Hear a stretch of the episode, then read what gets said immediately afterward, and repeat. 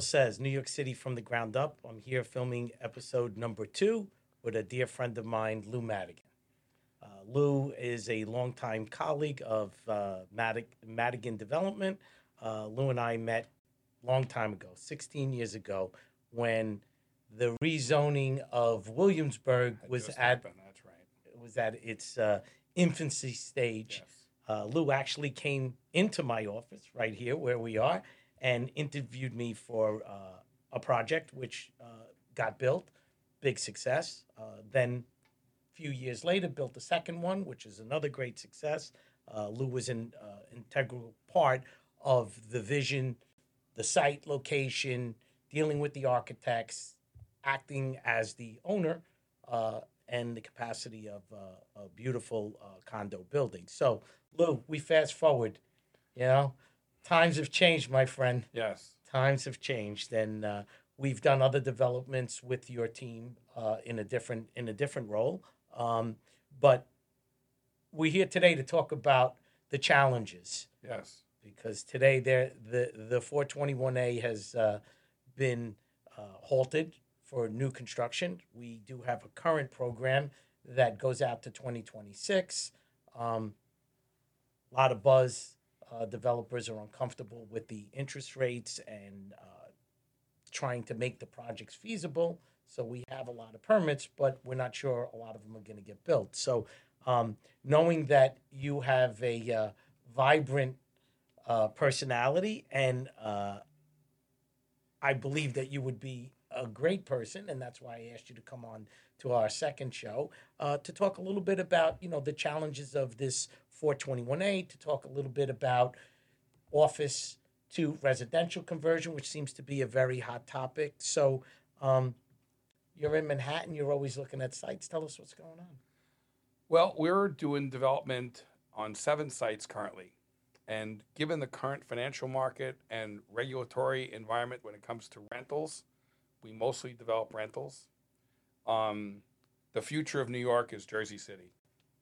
A hundred percent. because right now it is impossible to develop rental product in New York City that makes any money unless you bought the land in the 1970s and you're you know converting up and you you're you're you're putting the land in for nothing. Correct. I I mean, I, I I've been hearing the same vibe that companies that were strictly New York City builders, uh, big organizations uh, that have thousands and thousands of apartments have always built in New York City, and now they're in D.C., they're in Philly, they're in Jersey, they're in Nashville. They just basically, I hate to say it this way, but they packed up their bags and left. That's right. It, it the the rent the rent reform that happened in 2019, which made it impossible to recoup investments you make in an apartment in the rent of the next tenant, right? Correct. Not with the person who's living there, but when that tenant leaves and another tenant comes in, that you get to recoup the investments you've made to improve the building, has made it impossible to make money by owning, you know, ac- acquiring existing housing stock and improving it, which has been a, a, major part of New York City's business. From For the past- generation to generation. That's right, except the 1970s when people burned their buildings down Mhm, on because you couldn't collect enough rent to cover the taxes, right? And if we, if New York keeps in the direction it's going, We're going to be back there. we're going to be back there. You know, there is a housing crisis. We should be building affordable housing. I've been building affordable housing since 2006 Correct. and to make it to to create a situation where you can't really make money on market rate housing and there's and with my support de blasio implemented mandatory inclusionary housing we have a mandatory inclusionary housing site in Absolutely, here. soho happy to do it we built 111 varick which is a few blocks away from there with Awesome inclusionary project. housing Awesome project. and to to have mandatory inclusionary housing where you're losing money forever, right? So you're Correct. you're you're being forced at 25 percent of build- the units you're you building build. apartments for the city for free. That's right, and you're going to lose, and it, and the rent you collect, 26 dollars a square foot, does not cover the the, the operating cost to keep the building lit and, and heated. And then you take away the tax abatement for which you're supposed to make it affordable, Affordable, to build that right. affor- uh, that affordable housing, which you're now mandatorily required to build. Now makes it impossible to build any residential housing. I'd like to piggyback on something that you said, Lou. Um, on the very first episode, we talked about relationships. We talked about relationships in New York City and how they work and what it means to have clients for a long period of time. And I had a we have a we had a client who owns a lot of apartments in New York City. And we used to file two to three apartments a month where someone would move out, they would spend eighty, a hundred thousand dollars in the apartment, and they would renovate it, and then they would recoup their rents going forward, as you said, as part of the, you know, the the the 2019 when they when they cut that the the rent, uh, they adjusted the rent stabilization and and all of that. And I remembered something that was very interesting to me that the gentleman called me in and apologized to me. I said, "What? Why would you apologize?" He says, "I'm apologizing to everyone for the last 30 years that has helped my family renovate these apartments because I can't give you any more work. I can't give the architect any more work. I can't give the engineer any more work. I have crews that go from apartment to apartment. Their dads worked for my dad. Their kids work for me, and I have to let them all go because we're not going to spend $100,000 on every apartment to get a $60 raise in rent. It, it's just the law doesn't make sense for, for, for them. There is a housing crisis in this city. Oh, and every day, the last seminar I was at uh, Bisnow to give them a plug, they, they talked about that every day that goes by, we're in the deficit by thousands of apartments. That's right. So we started at four hundred twenty-five thousand a few months ago. The other day, I pick up the the, the one of the uh, one of the uh, papers, uh, and in the magazine they're talking that we're at five fifty already. The problem is that, and again, as a New York Democrat, as a progressive, I founded a community health center. We provide primary care to 6,600 people, anyone who walks in the door without regard to ability to pay or legal status. I'm, I'm not just in it for the money, right? I, I believe in, in the public good. Absolutely. But right now, it is New York Democrats who believe the whole conversation about housing is about price controls. That the, the problem with housing is price controls. There aren't enough price controls. And I remember once seeing de Blasio on Morning Joe one day saying, as mayor, I wish I could set the rent of every apartment in New York City. Right. Are you nuts? yeah. And the problem he's already setting the rent for probably half the apartments in New York City. Correct. And and you're destroying housing. And if you if there was a shortage of milk, someone might say we should get more cows. Well, I, you know, but the- right, that's not the mindset No. of, of New York Democrats. New York Democrats, if there, there's a shortage of housing, we should just have price controls because that'll solve everything. I- and and and the, the part that I the part that I don't understand as you know being in an expediter being in the code and zoning the city is very difficult to navigate to begin with Yes. correct so that's always a problem to begin with then you want developers to come into a place where they're not at times d- construction friendly No. right? And then you're asking them to build apartments for free. What what person, what bank is going to give people money for them to lose? That's it just it, it, it just defeats the whole purpose of what you're trying to accomplish. So right now, since June, we we used to probably read eight to ten RFPs a month for new buildings in the affordable market rate world. We have given out probably two new buildings for apartments that are only condominiums. High end, expensive, beautiful locations will do nothing to solve the No. the affordable housing crisis. That what's standing in the way of more housing being available. In Soho, there was a Soho rezoning, right? Yeah. That that made residential housing in Soho Available. available, made it Right. legal to develop, right?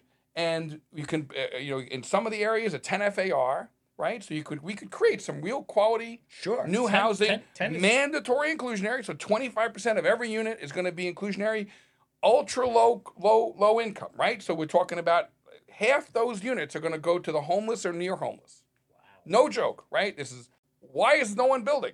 Because there's a lawsuit from white liberals in Soho trying to prevent it from pa- from being implemented. Right, 'cause they don't- they don't want to have their neighborhood transformed. Right. And the city, as part of the rezoning, made people who were living in illegal housing have to pay a fee to make it legal housing. Right. And their their lawsuit claims that they shouldn't have to pay that fee. And the whole thing is is improper because we've been living in our illegal housing for decades. Right. And even though you're offering to make it legal now, you know, we shouldn't have to pay for it. We should get our ill-gotten gain for free at no cost and and and and we should keep it. Well, I, I have a question for you. So, you know, I, I keep reading about, you know, the office to residential conversion. And it's funny that the very few that we've looked at here at Design that developers have brought to us, to me, has nothing to do with affordable housing. No. The one the ones that I looked at are in incredibly beautiful neighborhoods in Midtown Manhattan or you know Upper East Side, um, where there were some old office buildings, and they want to convert them to you know very expensive, beautiful loft buildings, you know, or loft type. I feel attacked. no, no, no. No, I'm because I'm we're doing that.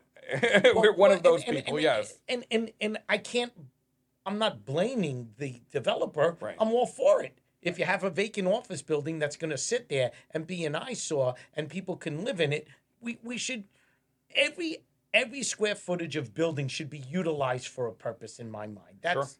That's that's what we want to promote here. And there's New York. 90 million square feet of unoccupied Right. offices in New, in New York City today. 90 million square feet. Correct. That's like So- hundreds and hundreds of football fields of unoccupied office Uh, space right now. and and and we all see it because every time I go visit a client, I walk in the lobby and there's a big sign that says space available, right? and then I leave there and I walk around the corner and I see commercial space on the first floor available everywhere. Retail you know, over the city. It's it's all over the place. So, you know, one of the things that when I look at this and I read about it, it seems like there's this idea that these office buildings are going to get converted to affordable housing. Do you see incentives in there that will promote that? No, for without 421A, again, there's there's no tax abatement to create affordable housing. So there's no way you can convert an empty hotel or an empty office building into affordable housing and make it work. So besides the 421A program, there's no other programs that would incentivize. That's right? correct. There's no other programs See that, that, can and to me incentivize it. that to me that that so so again where where as a developer as an entrepreneur how, how do you how do you do that where you can help give back affordable housing if there's no incentives if you got to foot the whole bill how, how does that work it doesn't you can look at red states and blue states, and you know housing is cheaper in red states. And you say, well, why is that? Maybe because there's less people in red states, and that's true. There are less people in red states, Okay. but that's not the only reason, right? Because there's plenty of people in Florida, plenty of people in Texas. right It's that when people show up and they want to live there, someone can build them a house. And real estate developers, given their natural tendencies, would build till they put themselves out of business. right And we all know what will make rents go down empty apartments. And in the middle of the pandemic, we had tens of thousands of empty apartments apartments in New York City, and the rents tanked. yeah no doubt There's, there, believe it or not, supply and demand works in the housing market. it's amazing isn't It's it It's amazing how that's true, right? And so if you so how office buildings are a particular challenge, right? Many of them, most of them, are built on a density that is illegal for for for residential housing. correct Because the maximum residential density in New York City is a 10 FAR of 12 with affordable housing, and the maximum commercial density is 15 and can be even higher correct right? And so if you were to take a, an office building, which, and then try to convert it to residential, you're typically the dimensions are not correct. correct right? Because office you don't have buildings are built. light and air That's right. Office buildings are built deeper, right and when we build residential buildings, they're typically not more than 70 to 75 feet wide. Right. So you have two 30 foot deep apartments, Apartments and a and corridor hallway. hallway between them. Right. But office buildings are often built 100 feet deep. There's a lot of 100 by 100 office buildings in New York City, and they're too deep. They don't have the right elevators, right? And they don't have the right lobby, and and if and and they're oversized, right? So you'd end up having to shave off large Well, sections of the building you know and and to make had- them work, and which means you're not saving any money, right? So Right. it's going to cost you the same amount to to renovate an office building into roughly the same amount, renovate an office building into residential as it would to build it from the ground up. correct And so it, the, same economics are at place. If you want affordable housing in these office buildings, then you, you need to change the law and, Right. and make an incentive to do it. So Lou, back in the day, you know, when I first started, there was a section in the multiple dwelling law that was a really incredible piece. And our office became, I wouldn't say experts, but we were a really good, good, solid firm. That firms came to us and said, "Look, I got a commercial building. There was Article Seven B. We were able to take and do a, lo- what they called a loft conversion, but really, in reality, was a commercial building to an apartment." And there, those laws were written a long time ago. And when this whole concept of converting offices to residential, the first thing that hit my mind was I read those sections of the multiple dwelling law over and over and how they gave us concessions, right? That you you could use a lot line window as long as it had a sprinkler. You could we could use a stair again. If you if you put concrete, you know, if you put a Q deck over this, you can get an extra rating. If you rated the side walls, they gave you options to promote it. Yes.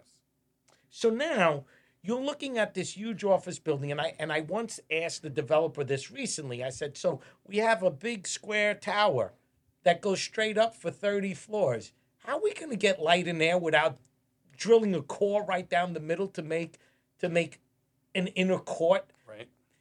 And when you start to think of it that way, then you say to yourself, well, how are they going to demo it? They got to demo it down the building and out. The cost is astronomical. Correct. It's and then once you open it up, when was it built? How much asbestos is in it? How much lead is in it? What's here? What's there? You know, it, it sounds like this great concept of reusing the, the frame, but in reality, when you go to apply the 2022 code.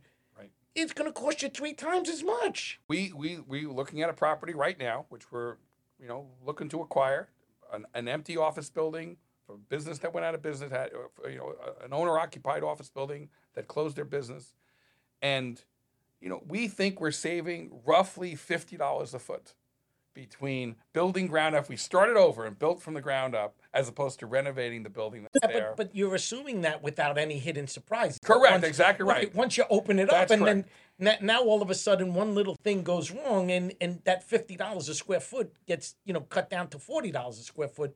And it, it but you see, it's it, it it's there's from a developer perspective, it's almost worth it because when we're building ground up, right, our greatest risks are in the soil, Correct. right? When when we're in the soil, we may move the building next door. Uh, When we built 111 Varick, we had a building built in 1870 on one side. You had we the had tunnel. the New York City subway on the other side, And a sign. The the, Hy- the Holland Tunnel on a third side. We literally had to put the facade of the building up from 11 p.m. to 4 a.m. No, it, but it was Because- incredible. a Incredible. lot of work, right? So and a lot, and we went down hundred feet to bedrock to to put that building.